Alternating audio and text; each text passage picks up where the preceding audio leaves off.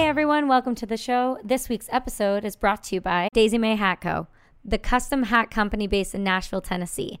They make custom one of a kind hats from wide brimmed fedoras to cowboy hats. All of their hats are 100% beaver felt, and it's the highest quality hat you can get. They also have the coolest shirts ever. You can use the code BRASS at checkout for 15% off your entire order. Go and check out daisymayhats.com. Embrace the fever, live the dream. Brought to you by Combat Flip Flops. Bad for running and even worse for fighting. Combat flip flops are your ticket to the unarmed forces by providing you with military inspired quality footwear for men and women. To help support the podcast and in support of women in developing countries, head over to combatflipflops.com and become a part of their unarmed forces today. Be sure to use the code UNITY at checkout and get 25% off. And brought to you by GFDA. Good fucking design advice.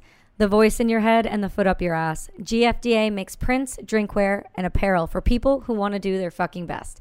Go and use the code UNITY and get 10% off now on anything on their site, including our collaborative product, Fucking Help Somebody. So you were saying both of you before you before we started abruptly recording was that you guys were doing a bunch of podcasts before um, last week and, and whatnot. Which ones were you doing? Uh, who did we do? Uh, Chris with Vet Rep Theater. I was just on Behind the Shield with the gearing. And then uh, Keith, I think you were right on that the Entrepreneur of Vet, vet what, what was it? Yeah, we had a disconnect there. I don't know who who's being heard and who's not. Uh, because I, I just okay. started talking about vet rep. But yeah, yeah, he he was on uh, behind the shield with James Gearing. Uh, I did uh, Chris with uh, vet rep theater, um, who's doing some really cool stuff, but has a really cool podcast going too. Um, Tony Nash's podcast, uh, got your six. Um, so Nice. yeah, like I said, they usually happen in clusters. So That's awesome. I'm really Yeah. glad. So if, if you haven't caught on yet, which you should have because you've all have, you've repetitively asked me, is Keith and Tyler from Dead Reckoning. You guys, you guys are sweeping the the veteran nation in a in a real way, in a in a way that, in my personal opinion, it shows a lot of grown men that look like you that it's totally fucking cool to have feelings, put them on paper, move through them emotionally, and you've created a community that's really, really unique. So thanks for coming on, guys. for sure. Absolutely. Thank you Thanks for, having us. Oh, this is gonna be fun. Oh, this is gonna be good. I got two mustaches. Well, if you're not watching, you're doing yourself a disservice. I've got a, I've just got a full mustache, and then I've got a beard mustache. So you can tell these guys were military. No one's, no one's joking around here. You guys are serious about the facial hair. I What's waited that? several years before I got like after I got out to uh, to grow a beard. So I, I feel I feel okay about where I'm at right now. Yeah. So like Keith, he grows at least a decent beard pretty quickly. Mine, it took it takes forever. And I, as soon as I'm able to grow a beard, if I'm on leave or anything, it immediately comes. But it takes about a month to come in. The mustache still looks like usually- Kid Rock. yeah, I've, I've definitely got the Joe Dirt com- uh, comments before, but in that growing phase. But once it's there, it's there. And usually the mustache doesn't come until after the beard is coming. I'm able to shave it so it at least looks decent because the mustache just growing, uh, it's not a very good sight. No, it's an interesting look. I love when people just grow just mustaches. It makes me I there's something there's something about it. It just reminds me of like 1980s dad and I was here for it. And I know Logan did it the- like a couple weeks ago and I said, "What did you do to your face?" Yeah, you. I- it- I mean, it's it- your childhood is raw. Like it, you got a raw deal. If your dad didn't grow an awkward mustache or a great one, like whatever, your your childhood is. I, I'm so sorry. Like you know, come. It's let me hug you. true. Yeah. I know. Let me hug you. You've been left out of society's greatest achi- like achievements has been the handlebar mustache and just the, the straight mustache. You need Yep. you need to remember moments when you were chased with a belt with the mustache.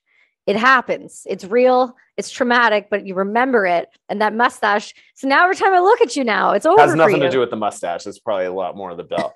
Um, Nah, no, he's never fast enough to catch me. but it's universal too, right? Like good dads, bad dads, you know, like deadbeat dads, like ev- the mustache It carries. way around. Yeah. Oh, and I'm, I I'm, as, I'm as dead as it gets. Like no shame about it. so it, it just I- like had to, it just had to happen eventually. That's okay. And you know what? I love I love the I love the love and commitment it takes to do that to your face. For yeah. sure. When I when I Yes. don't have it, they're like, "Hey, where'd it go? Where'd it go?" Yeah, because I can remember when my dad shaved his off once. I was like, um, it was concerning. I actually, the first time he did it, my, my mother actually reminded me, she's like, you cried, you and your brother cried because he looked so different. No, they get upset. They get Yep. upset when I don't have it. I know. I don't know how I got on that tangent, but I apologize in advance. Um, facial hair is amazing. It's just interesting concepts, the way that we are running in society right now and the attachments we all have to hair. Um, so it's really great to have you guys on. Like I was saying, um, I know of you through the publishing world, as probably so many do, so many vets. And if you're not a vet listening, you should know of these guys. They've, you know, they've put out some incredible content that's not only been heartwarming and touching and life changing, but it's it's changed the lives of those that are writing and that they're working with. So I don't know if you guys want to take it from there and let us know how you kind of got into where you're at and why you're doing what you're doing would be a great start. Yeah. Um, so Tyler and I met uh, in maybe 2012. Yeah, that probably Um, sounds about right. We were both stationed in Italy. Uh, I was an MP there, and Tyler was in the 173rd. Um, but we we met kind of by chance, um, and because we had mutual friends, and um, we really like didn't hang out a lot. Uh, we hung out maybe a couple times before he deployed uh, on the 173rd's last deployment to Afghanistan, and then um, when he got hurt, he came back early, uh, and we we hung out once, um, and then just kind of kept in touch uh, via Facebook or email or whatever um, after he had gotten home and after I'd gotten home. And uh, he pitched me some writing when I had uh, voiced interest in like starting a blog, and that's really how Dead Reckoning started was a blog. Um, we just wanted to give veterans a voice. There was a lot going on in the world at the time. This was like, by the time we got out, it was like 2014, 2015. Um, and we, there was a lot going on in the world. And there were, I, I saw a lot of my friends voicing opinions on like Facebook in their statuses. And I'm like, you know, we've all seen like social media platforms come and go. So eventually that stuff's going to go away. And they're also not doing their own words justice by like not you know having somebody revise them before they throw them out into the world where they could be that much better um, so we saw a need for uh, for a platform but also um, didn't you know weren't exactly sure what we wanted to do that for so we knew we wanted to kind of give uh, our own spin on the veteran narrative um, and show positive stories um, you know just average stories too instead of just the sensationalized shit um, you know, regarding mental health and transition and stuff like that. Um, that slowly turned into uh, publishing books. Um, you know, we we talked to enough people that we saw a need for that. We saw we met a lot of people who had a knack for writing, um, a natural knack, whether they knew it or not, or people who had been at it for a while and had th- had other things published. And we just saw a gap in uh, the publishing industry and the literary industry for veterans specifically. So um, that brought us to Dead Reckoning, where we we work exclusively with veteran authors. Feel like you're Yeah. going to jump in there. Mustache. In a nutshell, yeah. Usually I let Tyler. Yeah, it, like you said, we do all these podcasts, and sometimes I take it, he takes it, so we kind of have to kind of have to Do your feel thing, that out, man. see, see what's going to happen. But that's exactly how it started. Was through through a post on Facebook, and uh, like Keith kind of alluded to, is after I got hurt, uh, I was processing a lot, and what better way to process that than to to try to write it down? And I wrote written poetry, kind of just on my own, really starting off as rap lyrics with my buddies uh, back in high school and stuff. God, just I love that coming from you. just- Mom spaghetti. I know. Yeah, I know. People don't don't imagine it at all. So it's pretty funny. I definitely know how to kind of play this image pretty well. So Yeah, I can see that. it uh it's it's worked out to my advantage. But One of my Yeah. favorite pastimes is making fun of how perfect Tyler is with his with his wife. I mean, you have to. That's the Yeah. point. yeah, I, I get it a lot, so it's all good. I, I, and I, I just take it. So that's that's how it's really that's how my writing journey kind of started. Was honestly just writing little raps and poems, and just uh, when I say raps, they were very deep and very like intellectual and very emotional. And my friends would be like, "What are you doing, dude? Like we're talking about like a lot of other things right now." And I'm like, I just got a lot lot going on in here, you know. And so when Keith kind of gave me this outlet for the first article, which was about uh, coming back from Afghanistan before I thought I was ready because I was hurt. Uh, it also kind of transcended other guys who came back before they were ready because they felt like the mission wasn't done in Afghanistan because the war was still going on. So it kind of transcended and it kind of went mini viral within the community. And so we realized that we were kind of onto something. And we realized that's what writing offers is I write it through my lens, you read it through yours, and it speaks to whatever uh, is going on in your life, and that's kind of where we meet in the middle. And so the goal is to always to br- bridge that gap, um, specifically within the military and the, the civilian kind of divide. While we focus on veterans, uh, we kind of reside in this little echo chamber, uh, talking amongst each other, and it kind of becomes our own little clique and everything. And so, how do we speak to people who don't understand our language? And that was what we were trying to do is uh, give people the best resources to articulate their thoughts and emotions, so others can understand them. Uh, because anybody can understand the root of what we've gone through through the experience, whether that's love, loss, uh, grief, uh, trauma, excitement, um, all, all that stuff. And then they're able to, again, like read it through their lens. And so that that's always been the goal because we saw the culture kind of residing in these two spectrums placed up on a pedestal the special like the special operations community which most of us could have gone if that was like our direct focus or down kind of in the gutter uh, if we kind of gave up on life and proceed with caution this ptsd kind of thing. Right now most of us are here in the middle uh, and how do how do we kind of show this relation with one another? It's really interesting to hear you speak. Um, sorry i'm just taking notes there because you said some really really important things there i think you need to you know we need to take a second with. Um, when you, you, said something that it clicked with me and so that's why i'm kind of at a loss of words which doesn't happen very often if you know me um, you said something that hit me really hard, as you can tell. And it was that um, you left before the mission was over. And that was something that happened with me. And uh, I really struggled with those emotions and how to process that emotion and what that looks like and why I was even feeling that. And like, you know, you should be happy you're done. You're all like, you did your thing, you're done. And yet, and somehow, in some way, I spent like five years afterwards saying, like, I'm still there. Like, a part of me is still there. Like, I can't move on because a big part of me is still there. And that's just wild to me because to hear you articulate it that way is not something that I hear very often. And I don't, I don't hear others who are not so introspective speak of because that's something that you have to sit with and really delve in to figure out why you feel that way. Mm-hmm. Can I ask you something personal? Oh, absolutely. Um, like, cause I'll get weird here. Like, do you have you ever experienced psychedelics or is that something you've ever dabbled in? Uh,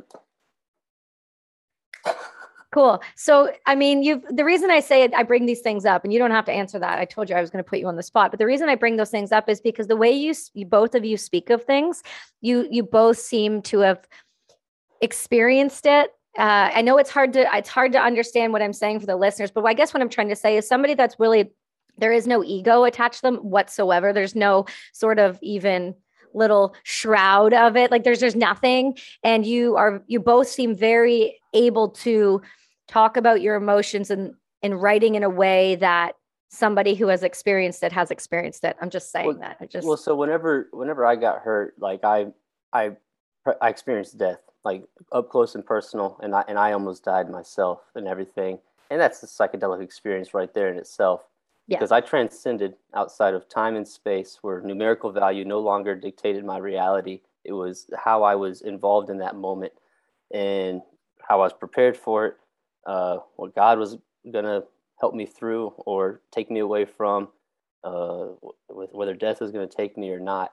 And so when you're involved in a moment that you're outside of your, your mind and your body, because in that moment I absolutely was, you, you your ego's gone because you realize how fragile life is and then also how interconnected we are. And so when I witnessed my, my friend die, it, it, again, like he was the most, or I, I haven't talked on this, but he was the most prepared individual out of all of us. The guys that survived were just mishaps that ended up in Afghanistan together. And so you saw all these walks of life end up in this one moment, and the one who you think would be like victorious through it was the one who was taken away. And right. so when you try to process that, and then on, like on a microcosm level, and then you blow it up into the GWOT, uh, and how many people died. And then you look at the other side because the next day my platoon went and killed 20 Taliban soldiers who and, and messed with us, but we were in their homeland and stuff. So a lot of things start connecting. And so uh, what writing allowed me to do was to literally dissect that one moment for the past 10 years, because that's what it's been almost 10 years now and that's what I've been writing about for almost ten years. Is how I have processed that moment, and through poetry, through the memoir that I'm working on, through little essays, it all revolves around this one moment, and then also moments within the birth of my kids, uh, my marriage to my wife, and so these pivotal moments in your life happen that change you, and, and I assume psychedelics are like that as well, you know, and so it it you when you realize that you're part of something larger than yourself, it, it's very eye opening and you don't just you don't just realize it because uh, people who say oh i realize it. You can tell if somebody knows what that means and, and the way you speak of it. When you do truly realize it it it plays a big part in your life and the way you look at your past and what you've done and all of those things it brings a lot of different feelings up with those things that you maybe did or didn't want to do but still did. Like it's a it's a really it's a really uh interesting parallel to hear you speak about it because, you know, a lot of individuals might not have ever, you know, the worst day is the worst day they've ever had. And so you can't fault them for never experiencing something to, you know, the extent in which you have. But there's still something common there and there's something unifying there. And in that we we all go through difficult things and they affect us all in a different way, but they can also always connect us as well if we allow it to happen. Oh, absolutely. I've told Keith this and I've written about it and he's read it is the worst moment of my life was also the best moment of my life in a way because it has yeah. made me who I am. I will I have so much more confidence in almost anything that I do now because I know what rock bottom is like. That mm. so no other experience will pull me down that low. Well, I could think of some other ones, but I'm hoping I never have to face those. And right. so uh, but it, it allows me to just kind of attack life a little, a little more fearlessly. And it shows and then there's Keith over there who's like, you know, well, life. you know, it's funny that like when when you talked about the parallels and stuff because like I think you guys in Canada also experienced it on so so much larger a scale because Canada pulled out of Afghanistan in what like 2011. Like super irritating. How many how many people probably felt the same thing that you're just describing like on a, you know, on that level. Yep. Um to have the war go on for another decade after your country left you know? That's like that's hard. Mm-hmm. and it wasn't just and you know what was really really interesting? It's funny that you bring up that correlation because i guess i never thought of it that way because frankly the majority of the time and kind of what i do it involves american and british you know australian. It canada is is a weird duck. We don't we don't commemorate. We don't i mean we do once a year and but we don't really have massive veteran groups that hang out. We're starting to see some on the east coast but because we're so spread out and our bases are few and far between yeah. and the overlap it's it, there's not that much of a community as i would like to see. Um and so you get these pockets of vets here and here and here and here who kind of stick in their little thing. And again, we're starting to slowly see with like Tactical Collective. Uh, was it tactical official tactical and then you know the northern patriot and there's some there's some groups that you really are starting to see click together which is a beautiful thing but with vets for us i mean more than anything i've just heard from from the individuals that i interact with you know one of the things that pissed them off is yeah it's the, the way we left the fact that we left at all how we left and then when the pullout happened that shook everyone again because we had been out for so long and we hadn't experienced you know sending rotational deployments we had some people constantly deploying but that was tier 1 or you know mm-hmm. whatever it may be it wasn't the general population but what you saw was or the reserve uh, like like you yeah. guys don't utilize your reserve like we do we are, no, well, our, I have friends in the reserves in, in the US that deployed more than I did and have done like more more than I could in five years because like we just utilize them differently. But you guys well, we don't have a lot of them either, right. right? We we just don't. I'll tell you though, the unit that I ripped out when I pulled in was mm-hmm. a reserve unit. It was a reserve artillery unit, um, which was that sentence makes no sense to me because you just shoot M triple sevens on the weekend. Like, what's up, homie? How are you it practicing like this? A great way to spend a weekend. I mean, it does, but if I would want to be doing that every day, all day, if that was going to be my profession, which it was. so, I mean, that's why I say that. But we ripped out a, a reserve unit and and we we were with an American. We were on Fob Ramrod, so we were with an American unit, and it was we were the only Canadians that went that year or that rotation that were with Americans, and Mhm. so it was a different dynamic. It's a completely different thing when you're on a Canadian base versus an American base. The way you guys talk, your lingo, how you walk, your whole lifestyle is like a. We have our stuff. We got some stuff, but I mean, we're not. You guys are like, oh, you guys are in it. And so when we pulled out the way we pulled out, and then when we stood down units who were willing to go and pull Canadians, and then it took civilians sitting in their houses to try and get people out of Canada because our prime minister said, fuck it, we're not sending anyone. Instead, we're doing a snap election.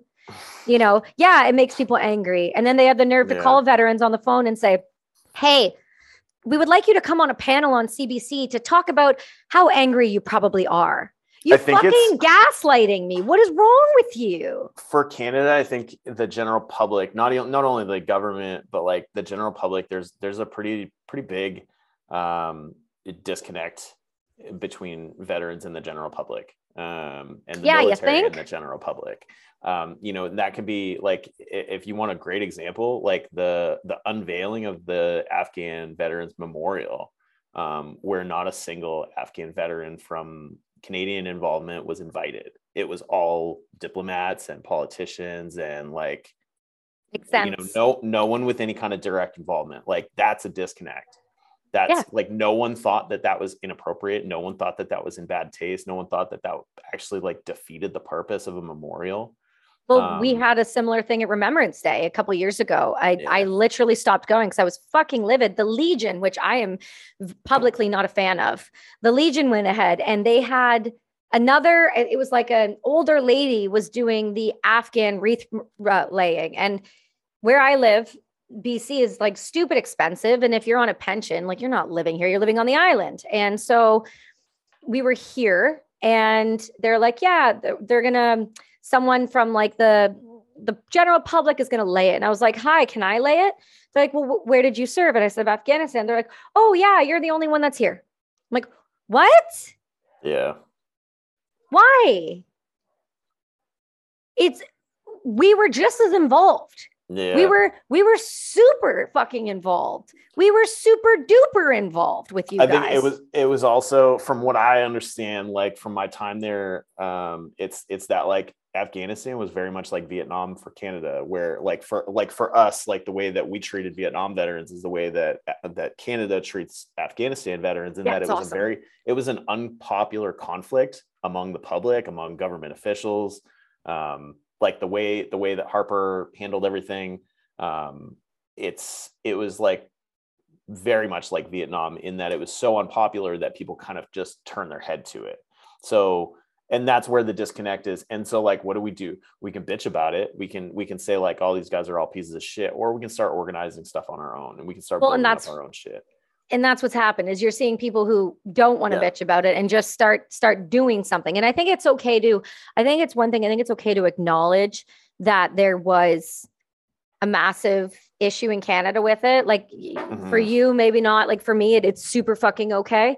It's it's a problem. It's unacceptable. It's still an issue. And I think the Yeah. reason I I ta- I know it sounds like I'm being negative, but I I'm not No. trying to. I it needs to be spoken about this way. As you all know, what's going on in my current country and down the street from my home, this is happening. Like we need to acknowledge the problems and the disconnect that there has been with the military and the first responders. And so I don't mean to come off negative and preachy there. I Mm. just get super frustrated. Be- being pissed off is how is how we do things. That's why like I love seeing what you guys are doing. I love seeing uh, my friend John with uh, Tactical Canuck Canuck Battle Group. Yeah, John. Uh, yeah. That's who I was talking about. Yeah, little guy. when I was saying tactical, guy. yeah, mustache bro. Yeah, he's Yeah, sweet. I he's love him. He's a sweetheart. I think he's got a beard now. He's a grown up man, but He's trying. um, But when I met him, he was a child. Yes. Um, so uh, he'll always be that little boy to me. But but I mean, like I love I love seeing that community. Like because you're right. Like in in Canada, like see like there isn't as much of it's pockets it's and they're here and there. And you find the same kind of thing in the states like obviously most of the places that you go in texas with a higher concentration you'll find. New york also has a really high concentration of veterans but like if you go to like certain areas of the midwest maybe you don't have a community immediately. Or maybe even Right. if you're in texas and you're surrounded by veterans you don't know where to go um, Mhm. or or you find one place and it's not the right place. Maybe the vfw isn't the place for you. Maybe dollar beers and wearing a fucking weird hat on the weekend isn't isn't gonna do what you need it to do. Um like but but the the point is like Uh, having an abundance of those things and finding your thing and finding your community. And maybe your community isn't veterans. Maybe it- like you know maybe you find a, a niche somewhere else. Maybe you find like the ability to do service in other areas. Um well, they I think- do. Yeah People are doing it in every other area. I mean, For look at like, for example, like I know a ton of individuals who are heavily involved in the veteran community that are not veterans, that just they're involved from a business level and, in a business standpoint. Like Gage, for example, Daisy made the he's involved. He was a, a you know, a screamo singer for like a legit band for a long time. And he's like, fuck, I'm a McCats. Hang out with vets. And I'm like, do it. You're great. I mean, but we welcome all and other wel- other people will welcome you too. But it's it's like the the vet community introducing people into hunting. They may never have been to hunting and they may never stay with the vet side of it, but they might move into hunting and bow hunting and those types of things. There's a ton of other spin-offs that it seems like the veteran community has really has really I don't say started or kickstarted or kind of put out into the atmosphere that may not have been there before like there were for the other wars. So Mhm. that's why I like you guys so much though is because I'm me too I'm yeah, I mean, Yeah. you're pretty you're like, I'm all right some days. But it's the mental health aspect that really goes into what you guys do. Um, I've been a big proponent of mental health for a long time and different types of modalities for that. Um, not just psychedelics, but also writing. Um, writing is a big one because I believe in journaling because I know how effective it is. You know, what I, I say it all the time. It's like when you want to get it out, you write it down. When you want to learn, you read. It's that whole idea of just circulating thought and getting something off your chest. And I think that's why you guys really speak to me. But for for both of you in the positions you're in now, do you ever have a hard time when you're getting um, when you get submissions or rereading people's experiences and constantly being immersed in something that maybe wrapped around somebody's worst days? is it difficult Yes. for sure i think probably one of the most emotionally charged things that i've ever read that that really like jolted me was uh, the exact experience that tyler was talking about um you know when when you are um, writing about that worst day like that it is difficult to read um we also have to like put on different hats and different different glasses from time to time too um in you know i can take a single glance at something and be like yeah this is something we want to work with. But then if, when we start actually working with it after we've passed that point then i have to go at it from the editorial eye. And i think that's Yeah. where it's better that we are working with some some veteran writers um, than others because we know that there's a certain delicacy that needs to be um, you know thrown at that Yeah, Wow. and that's what we, we've learned throughout time and everything. And I kind of want to go back to what you were Yeah, talking go about for it. earlier in, in a second, but I'll, I'll answer this first. Uh, talking about kind of veterans making hunting cool.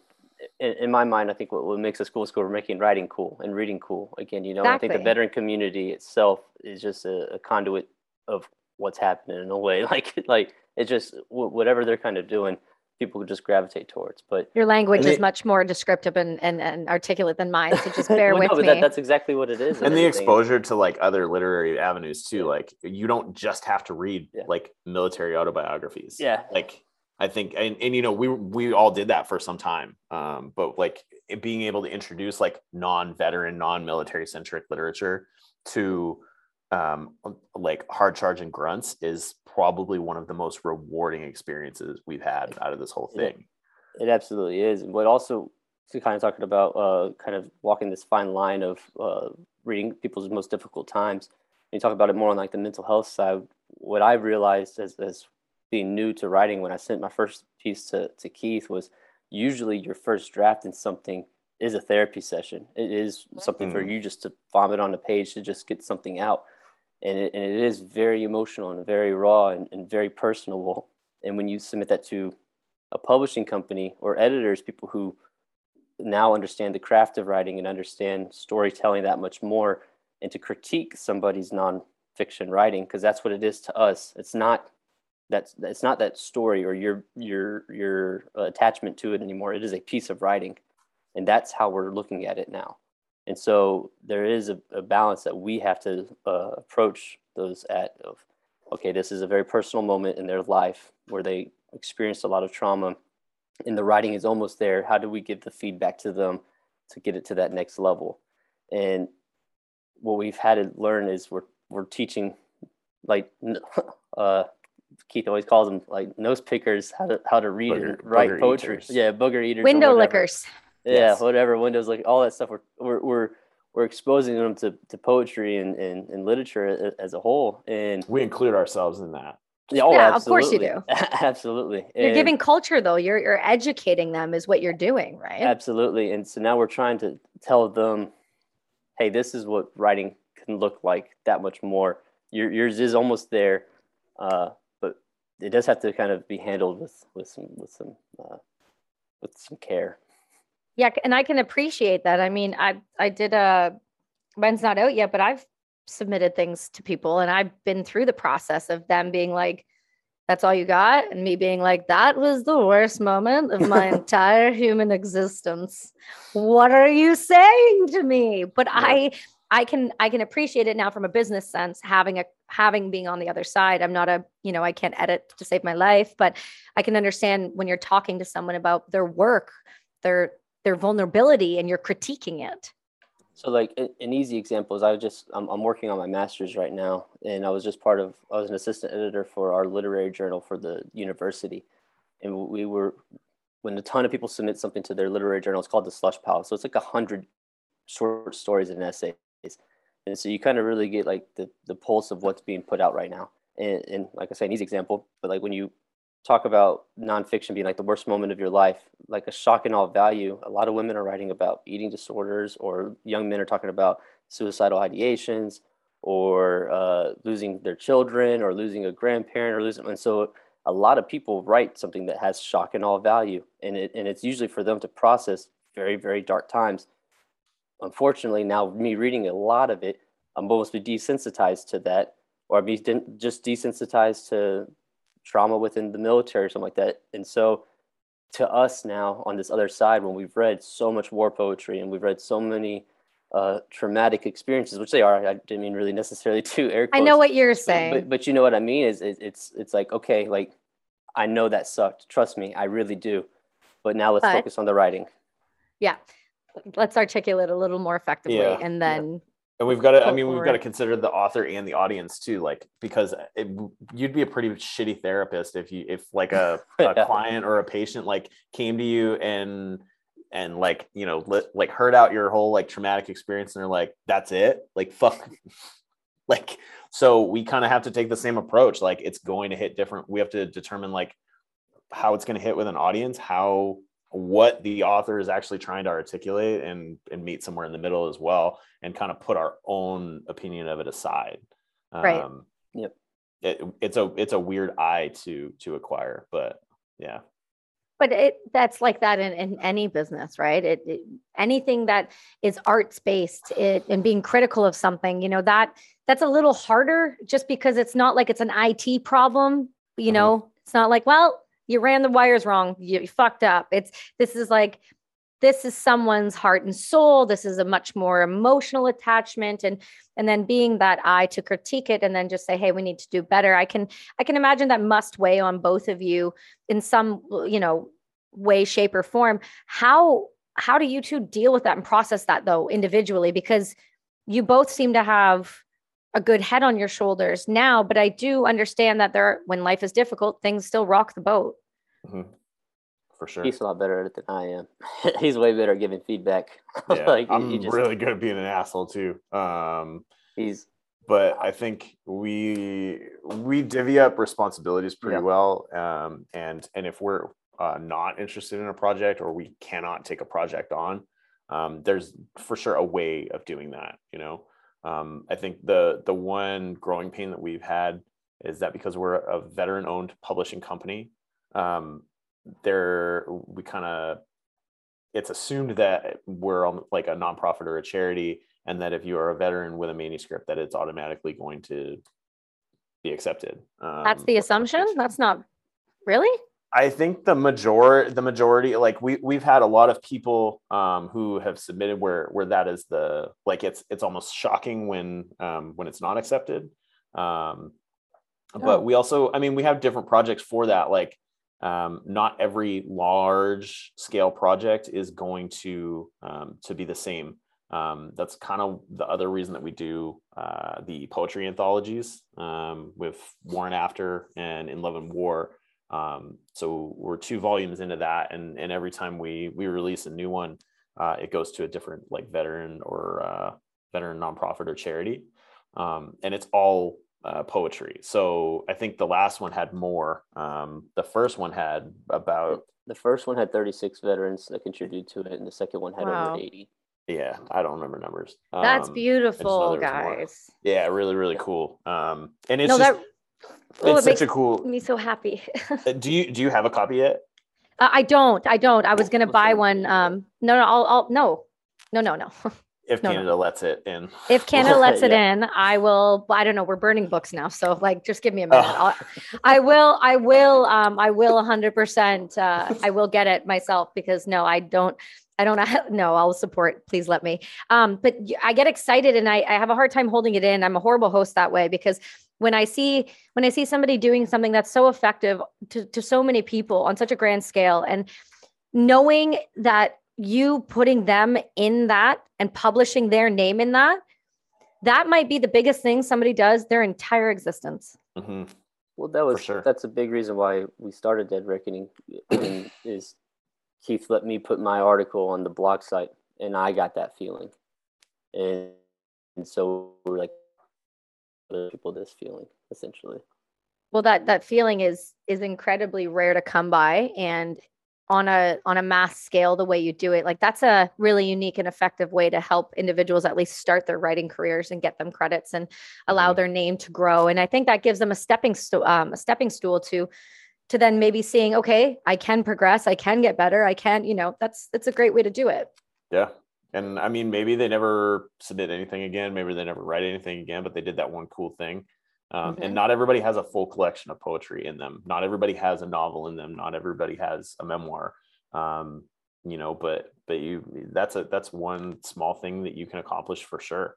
Um, and it can be a huge thing. Um, it's you know all depends on your perspective, but um, but it's a really cool thing to like hold one of those books in your hand, like and flip through the table of contents. Um, it's it's pretty wild. It's an experience. I mean, that's for sure. Because so many Yeah. people, they half of the time in life, I feel like people's, you know, the real goal is just to be heard. And it's mm-hmm. not, and and and that comes from, you know, business too. It's like the, the goal isn't people are isn't to make money necessarily, but it's to be heard, it's to be acknowledged, it's to be in this world and not another face that's just floating around that lives and dies. It's to be remembered and accepted into something bigger. And seeing that and giving that is rare what is the what has been the goal for the business side? What is like what do you want? Do you guys want to be up there with the big five? Like what's the goal here? Um, I think, man, I I went on a really good rant this morning. I should have just recorded it and patched it in. come on.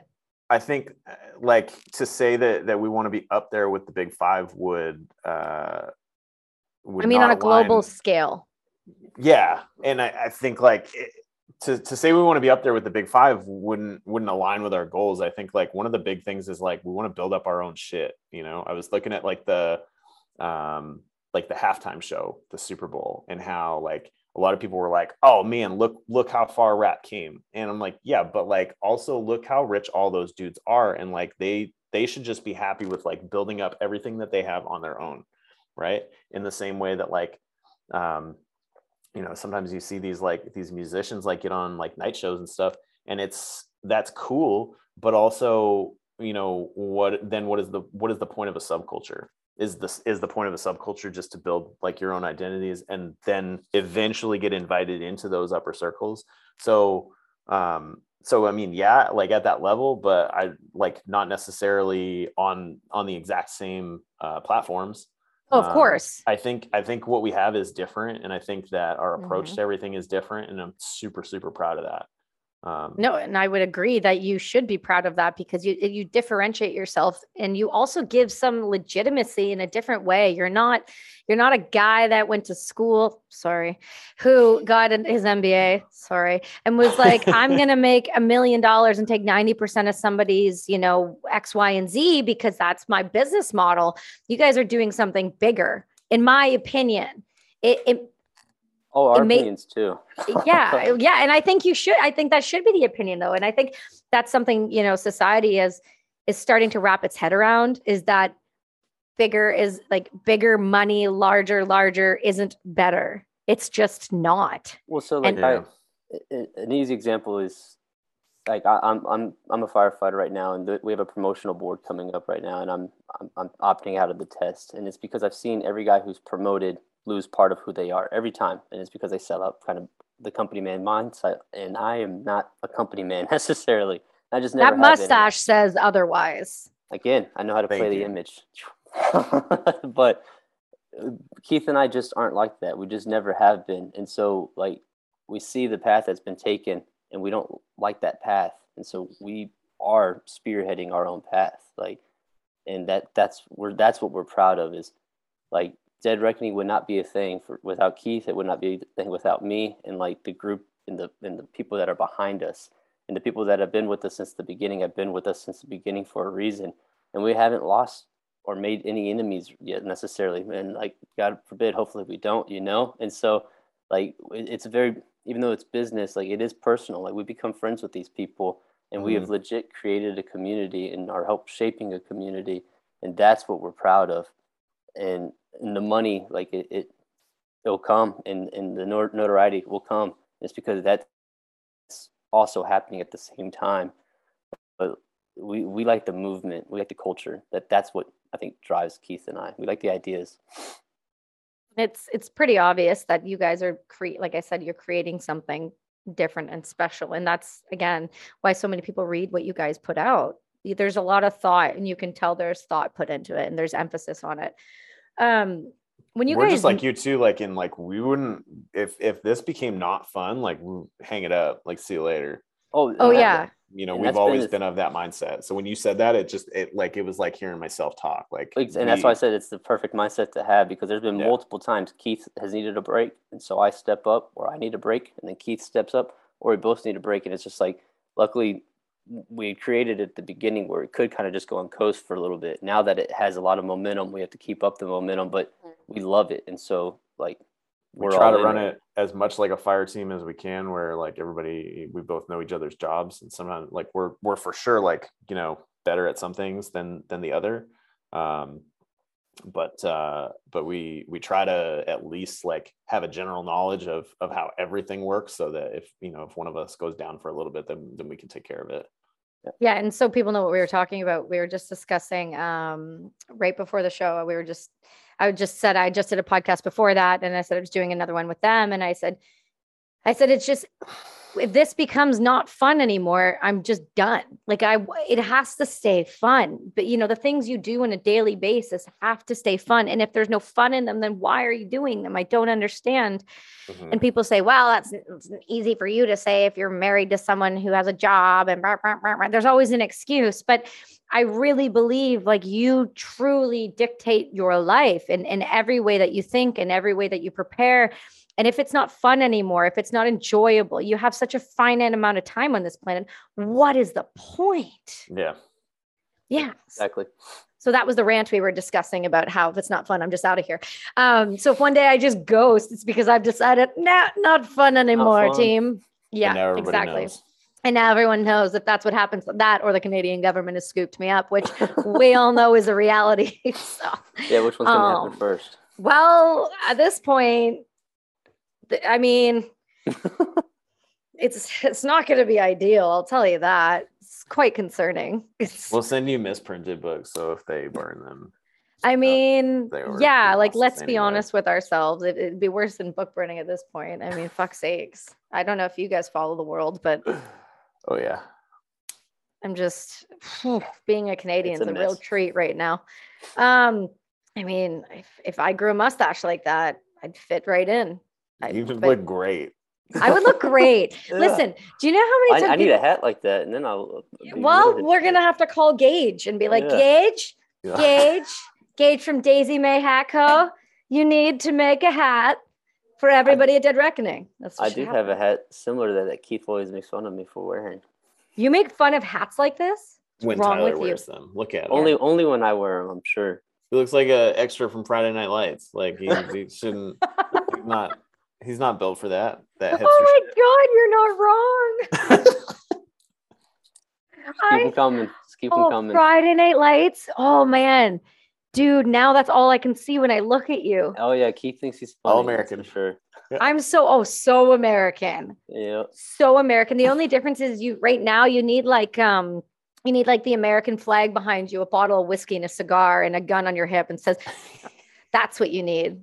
It would fit I'll, right I'll go in. pull that out of the closet because I got it. I got it in store. I'd have put I know you would. Podcast. Yeah, exactly. Because where where do you live? I, I live in Texas too. Jesus Christ, this is Oh, yeah. amazing. Oh yeah. Whereabouts in Texas are you?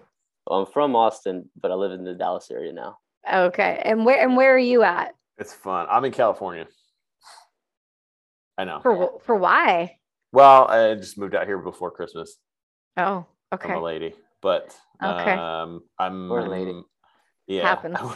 we we we definitely like uh, New England better, uh, where Mm-hmm. I'm like originally from, but uh, but we're out here for the time being, and I'll take every good part of it that I can. Still better than Canada for sure. Fuck yes.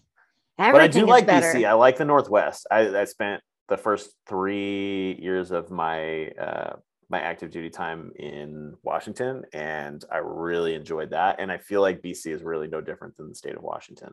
It's not The- Climate, culture. climate eh, climate culture. I mean, you go into the city and you go to the West Van, you're not getting the same culture you're getting True. in Washington. That's a very Lululemoned out Mercedes type True, true, true. situation. Um, but uh, yeah, Washington's great. I love the states. There, uh, it's there's something different again about being down there. I know right now my husband's in Texas um, at the Resiliency Brain Clinic doing some post concussive stuff, some great work that um, a lot a lot of them do with like uh, NFL and the, the SF community. And so he's down in Texas and I'm so jealous. Like every time I go down there, I question coming home. Like if I didn't have a husband and child, I'm like, can I just ship you down here? How do we? So while he's there, I'm like, you just let me know, right? You just let me know your Yeah. thoughts. Let me know your thoughts and feels. You know, just tell me. And he was a supercross racer. So he's traveled throughout the United States and Oh yeah, he understands that there's great other places but again it's that you know leaving leaving the country i had served so proudly of and i'm still so proud of but i'm just not i'm not proud of um, the dictator i have i'm not proud of the the life i have to choose to live and i'm not proud of having to censor myself on social media or on this because i can now go to prison so you know it's That's cute crazy. Yeah, they Well- also freeze your bank accounts now if you've donated more than twenty five dollars to the um the GoFundMe for the truckers. They are now coming after every person with more than twenty five dollars. y'all have some crazy uh, different ways of handling things, and the government and security measures are totally different. This is why, like, you know, anytime any kind of like Canadian gun argument comes into play, I'm like, you don't have a, you don't have the same shit we do. No, not even you're- You're not, close. you're not set up the same way. Um, So, like, advocating for those rights is even more difficult. Um, Oh, you don't advocate for gun rights. That's cute. That's adorable. we have what we have, and that works for us fine. Yeah. You're allowed like nothing at most. I'm I'm waiting for like bow At and most. arrows to become to become a thing where they're like you can pierce someone's skin with that, but instead they're like no words hurt more. So like don't um you Don't know words are more elsewhere. effective yeah yeah words are way more effective right and it, and and you guys know i mean if you use language uh accurately and you use it effectively You can be pretty lethal with some words. uh-huh yeah. I'll Yeah. still take a sword over a pen. no but- shit thank you so much I I, put a cut call out to like all the uh, yeah my Instagram. I'm going a little hard the past couple of weeks. I wouldn't like me right now. If you watch my stories, you're just like this bitch is going crazy. But it's because I'm over it, and um, I, I'm super vocal about it. But that's you know words words are key. Words are important. Words are the reason change happens. And when your own government says that if you use the word freedom, you are a far right terrorist um it's fucking alarming it's concerning it's disgusting. And so i'm i'm i'm i'm still waiting for my friends in the americas to come save the rest of us and be like hey um this you know you guys are our hat and I know we're kind of a crack house right now, but like we just would prefer if like the top half wasn't on fire. If we could just chill out, if we could just give people back our rights and then we'll leave. I mean, I would love for you guys to not invade Ukraine and instead invade Canada, but I'm I'm yet to get individuals to do that for me. John Candy's dead though, so I don't know who is gonna do it. It's well, I'm I'm he hopeful. was, he was the champion of the of the whole movement and Listen, from the movie. I need you to, yeah, I know, but I need you to not crush my soul. I need you to just like bear down, put your kid on, kick the door open. Who's the next uh the next most overweight comedian actor? From Canada, Cheeky and fun. No, not from Canada. John Candy wasn't from Canada, was he? was he? I don't know. From just the, I guess, bacon reference. Um, who else Oh. would be a next? Oh, I don't know. I can't talk about people's weight. Zach Galifianakis. I'm a woman. I was thinking Seth Seth Rogen or something. Seth Rogen. He's- He lives here. Yeah, yeah. He's in yeah, yeah. Vancouver. He's off making pottery right now. He does a lot of pottery. Yeah, he does a ton. Of pottery. Yeah, it's, he's, he's super on the middle. So this is what I mean, though. Like, there's so many different ways to look at mental health. And I, I Mhm. know I keep saying that word because it's, but it's really cliche. But when we look at like just healing in general, and we look at making people better and wanting to help people not want to die every day, like writing really is a thing. It is a, it is um, it's cathartic. And I don't know if you guys understand maybe why or what you've seen, or you guys can talk to like how you've seen people change and progress because of it. But I, I would love to hear your perspective on this. Yeah, I'm I'm actually doing a master of social work as well. Okay, cool. Um, So like I'm the only one who didn't graduate, barely got out of high school. High five to me. Oh Cool, no, guys. I barely graduated. we we both did that also and then then eventually uh did school i can i can for sure say um i never would have i probably never would have done any kind of higher education if it weren't for the military. Um number one because i, I didn't think uh that i was capable. Um and number two that i didn't think i had the means. Um, Right. i didn't have the means the way that that everything is set up you know? Um but but no so that's i mean that's me and that's that's what i'm doing uh, right now um tyler like and and that's kind of where where all of this plays into is that like you know tyler's a firefighter. I'm i'm trying to be a social worker. Um you know we're we both have like that servant leadership in in our dna like we we don't really we've tried to do other things and, it- and it doesn't work. Um you know when we're when we're not helping people like it nothing else is really clicking. Um it looks different sometimes but uh but generally like that's that's how we feel about the entire world. So um but yeah i mean as far as like catharsis in writing i think it is. I think that's that's one of the things that we're trying to do too is is help people differentiate like um therapy versus uh different like developmental um writing habits um and things like that. So you know we run workshops and we, we've had to like clarify for some people that like it's not it's not a therapy group. It may very well be therapeutic to you but you shouldn't be going there for it. Um you know in the same way that like you shouldn't be getting medical advice on instagram. Like you should you, you should Yeah. sure pick up some like effective habits but i mean you definitely shouldn't like listen to this podcast and be like oh tyler kelsey and um, keith had had some really like good things to say. I'm going to do all those things like and then and then ditch my fucking therapist. Like don't do that. Like that's not that's not effective. We're not advocating for this. no no no. Just to make that super fucking clear um you know there there are I feel like you've definitely, had to say this a few times to some people. i've had to say it to myself like Okay. well, you know we so live got- you go No, so I was just saying I can only really speak to my experience as far as like writing being cathartic at, at all. Like as as much as it's probably helped me, it's also like hurt me because like I said, I've been writing about one moment for ten years. It seems like, Yeah. and as writing a memoir, like every moment in my life, I try to factor it into is like, hey, is this going to be part of the narrative? Is this part of the story? How does this relate to other events in my life? Like, where was I as a kid that made me get, that got me to that moment? Uh, where what have I become since? And so, like, this isn't for the faint of heart. You don't want to start writing to get better by any means. Like, that's that shouldn't be the only like driving factor of like I want to go write. I- If well, I think there's different styles of it too yeah. right? Like want, you journaling journaling, can be yeah. inventories journaling can be you know different different exercises it does not all Info have to dump. be It can Yeah. just be Yes. Yeah. Tyler Tyler talks about um, one of the the exercises that, that they did at the PB Abate retreat um, over the summer where they had like 20 minutes to write their story, right? That that was the prompt. wow. Like 20 minutes, write your story, right? Things like that. That's different. But like in terms of, you know, it's not necessarily therapeutic to write a manuscript. Like, yo, like writing a book is not sexy. oh, Um, it's not. It you- freaking like sucks. a a nice a nice like finished product in your hand that's sexy for sure but like if you know what goes into it if you know like if i if if we went over like if we had video footage of me and tyler editing some of his shit You could do that sometime.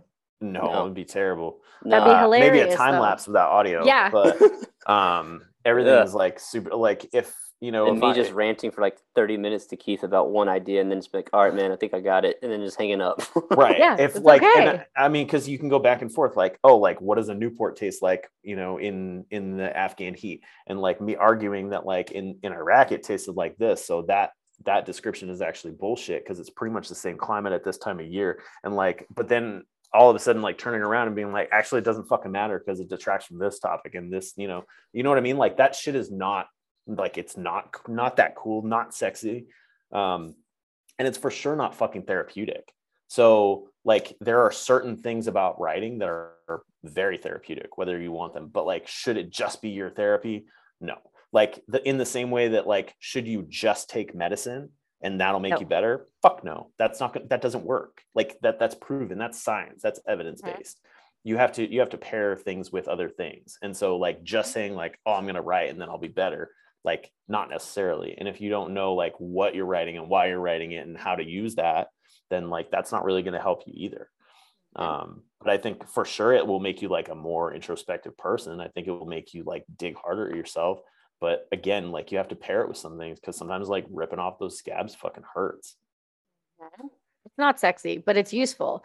And it, it can be used as a tool if you're if you're like you said, if you know why you're doing it, if there's a purpose, you know, behind everything you do, it will always yield something successful, productive, um, healing or what have you. But as long as there's a purpose to it, like you said, because again, I I understand the I understand the differences of like, hey, yeah, it's not sexy. We should never show that kind of stuff. But I'm like, I kind of show some of that because people don't really understand what it's like to go through and develop something if they've never experienced it or seen it. And so they might not know that that's normal. They may not think that, hey, going draft after draft after draft is normal. But when you see individuals like you two doing Mhm. that, like legitimately on a time lapse, it gives this type of fly on the wall feel of like, holy shit, this is a different thing. This is not what I thought it was. And sometimes just articulating that is not enough for people. They need to visually see the the pacing and the ranting and the writing on the wall and the whiteboard. Yeah. And just they need to see that because that's why so many people I think also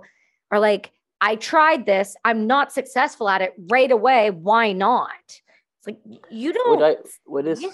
Yeah. what is hard to understand is, is like now getting more into like the business side of things on like the publishing side is people want that quick like results when mm-hmm. and, and I and Keith's probably tired of this analogy, but I always relate it to the gym and it's like if you want to get better physically, it doesn't take like a short time. You have to get in mm-hmm. there and do the work. Writing is the same way. Your mental health is just like your physical health. It is something you have to tend to daily. And so it's a practice. You don't just get better from your past traumas or your past experiences. You continually have to work at it every day, just like you have to roll out your muscles, just like you have to stretch or get in the sauna or whatever. You have to mentally put yourself in that position to want to get better, avoid the triggers, all that good stuff, and then understand like, hey, I, I've reacted appropriately to whatever I've experienced. Mhm. right what's the what's the next step for you guys? Like what do what am i expecting to see coming out of you know for 2022 because how was before you answer that sorry how was covid throughout all of this with you guys? And um, were you seeing an uptick of, of submissions? Were you seeing uh, more of an outpouring Um, I, I don't know if there was more of an uptick in submissions. Um, I, I've thought about that, and and really like we didn't have anything that would move the needle too much, but we definitely had some like logistics issues. I think like no matter what kind of business you were in, Mhm. for sure logistics most- were an issue. Yeah, most of our problems were distribution. uh, all of all of our businesses right right now is online, so Yeah. we didn't have to worry about physical. Uh, other than events, we wanted to do more events, and we had to kind of figure out ways to skate around that, and we had to do virtual a couple times, and that's not ideal. But uh, this upcoming year, we have a couple physical events that we're wanting to do. We have a workshop that we're wanting to plan uh, this upcoming summer. We have an, an in-person workshop that we're planning this summer, and then we have the memoir class that we're putting on uh, late spring uh, that we're we're going to be taking submissions for here soon. Um, we have a couple more books coming out.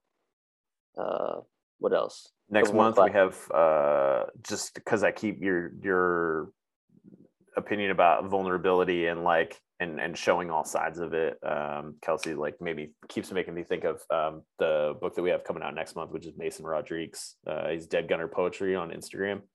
Mhm. Um, and his uh, his book Rock Eater, um, his poetry collection, Ooh. is a fucking banger. But like, if if like I, I edited that one and just going through it over and over again, I um, I continuously said to him that like it is so vulnerable and not at all what anyone is going to expect from a Marine machine gunner. Um, and like you know, he puts himself out there. He had a less than favorable uh, exit from the Marine Corps, and he had a hard road from then until now. And he is brutally honest in his poetry about all of that. And it's like that's the kind of vulnerability and honesty that like other people will try for their whole lives, or or just won't even be able to understand enough to to even try for it. You know what I mean? Um, so that's gonna be that's gonna be a really good one to kick off um, the new year. We also just put out uh, Amy Sex Hours uh, Poppies, um, another poetry collection, I saw that. um, and uh, which again like that kind of vulnerability. Um, and yeah, we've got we've got a few other projects kicking around, but um, but Rock Eater is is the next one. Rock So, Eater. That's yeah, it's we're a stoked. different uh it's a different name. Mm-hmm. I don't know why that evokes a certain type of like emotion in me already. Like it doesn't, it's it's such a different ah It's gritty. Ah yeah, it feels uh, I see I I'm a podcast host. Can you guys believe it? well, I've no, also hit my head a lot. So oh man. Oh, it's bad. But it's true. It's it's I that's why I, you have to you have to watch the show because most of the time I sit here and I just do body gestures and people have to like guess what I'm doing. But it's gritty. It is. It's this it sounds it has a weight to it already without even opening it up. Yeah. And and how does he feel about this coming out? Where's his head at? Is he nervous? Is he excited? he is exactly what you have in front of you when you meet him. He uh, there there's no smoke and mirrors. Um, he's a, I I love that about him. He's a he's all, he's all real. he, he's as real as it gets and you see him he's this big old jack machine gunner like the, the poem rock eater he, he has on his instagram and it it explains the book perfectly. He's just like a brick house and he's ready to get out there just like anybody who who puts themselves out all on paper ready to show the world to see how they receive it. But i think it, uh, one of our other authors explained it perfectly is when they put out a book they're giving that piece of themselves to everybody else and every person they read it it's like unloading that baggage and giving it to Mhm. others. And I, and I imagine that's kind of how it is. It's just to lighten the load because it's just such a heavy weight when you have something when you have a project that you're ready to get out to the world and so I imagine that's how he feels is ready to just lighten the load so he can start focusing on the next thing Well, that's it, right? It gives the stuff that you guys do in the platform and um, the way that you put out that you put out books is it gives people an opportunity for a reset, in my opinion. It Mhm. gives them a new it gives them a new plateau point in their life, right? So they've been working on something to work over something. They're like, I achieved something, and it almost gives them a restart. And that, a lot of times, I feel like is the key to people being able to move forward. Is a catalyst point, something that really just kind of shook them enough. And I'm I'm super thrilled for that. Um, I'm gonna I'm gonna grab that book as soon as I uh, as soon as I can because just that like just the title again it gives my face makes my face do those things. Yeah. Oh, sorry. Ah, you know, I can't. I can never hide my emotion. I'm really terrible at it. Um, and so it's uh, it's really interesting when when I do these shows with people and I watch their reactions to my reactions. Their reactions. It's it's really fascinating for me. So you guys have plans to put out how many books a year? Ooh. It will it will vary for the next, but we're we're working on we, we've we've worked up from one per quarter.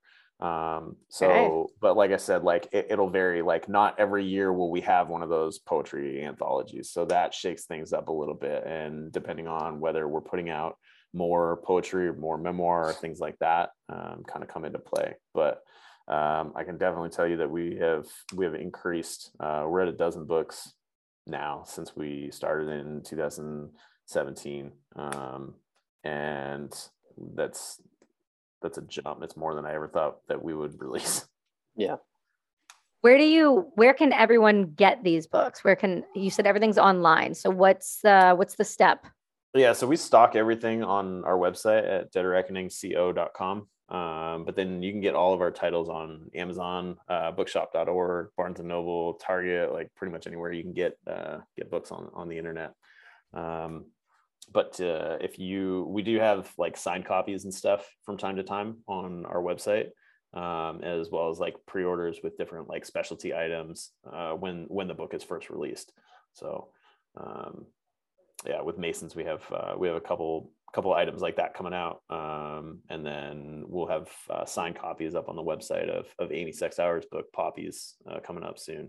And that's Um, what's I always think- fun about doing these projects with the authors is when you most times in a, a book come out, they may do a book release, and that's kind of all they get, unless they're big name and they have a huge following as it is.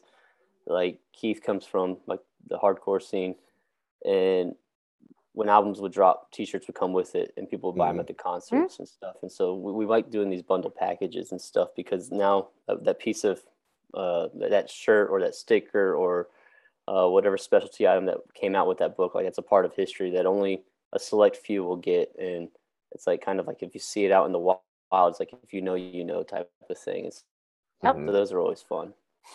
Yeah, I can I can understand that. I had that moment at uh Shot Show when I watched just like a complete strange American walk by me and I saw a bracelet and I was like, I'm such a loser. yeah I'm such a loser. That moment's special. That moment Oh, is it's huge. Is to be acknowledged and to be and to be raved about. And it's it's silly it seems silly to others but i think like that's such a brilliant way to market a book as well. It's such a it's such a brilliant way to give somebody something else that's tangible that they can they can have they can wear and walk around with. And it's like they're that that book is not just a book anymore that gets put on a shelf when you're done with it.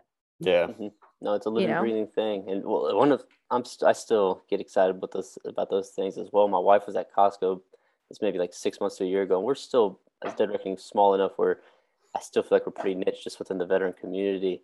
But she was at Costco and wearing one of our Dead Reckoning shirts, and a guy walked by and he's like, "Hey, nice sweatshirt." And she came back and told me, and it's just like, "Hell yeah, that's awesome." And then another guy that I work with, he's a reservist Marine, and he said he went to uh, uh, staff duty while he was just doing one of his weekend things, and the guy had "In Love and War" on the on the table, uh, and was reading it, uh, dude there. So it's Yeah. those little moments to just kind of see what we're doing online. 'Cause like I said, most of our stuff's online, out in the real world, uh, happening. It's, it's it's pretty awesome. Well, I can tell you, I mean, like I, I told you before we started the show, again, I wish you're saying it. Like we had a lot of people recommend you to come on, and we've had a lot of people li- waiting to hear your episode. And I, I text Tier this morning. I said, "Guess who's coming on?" He's like, "Oh yeah, love those guys." And so there's just so much love and Sweet, support.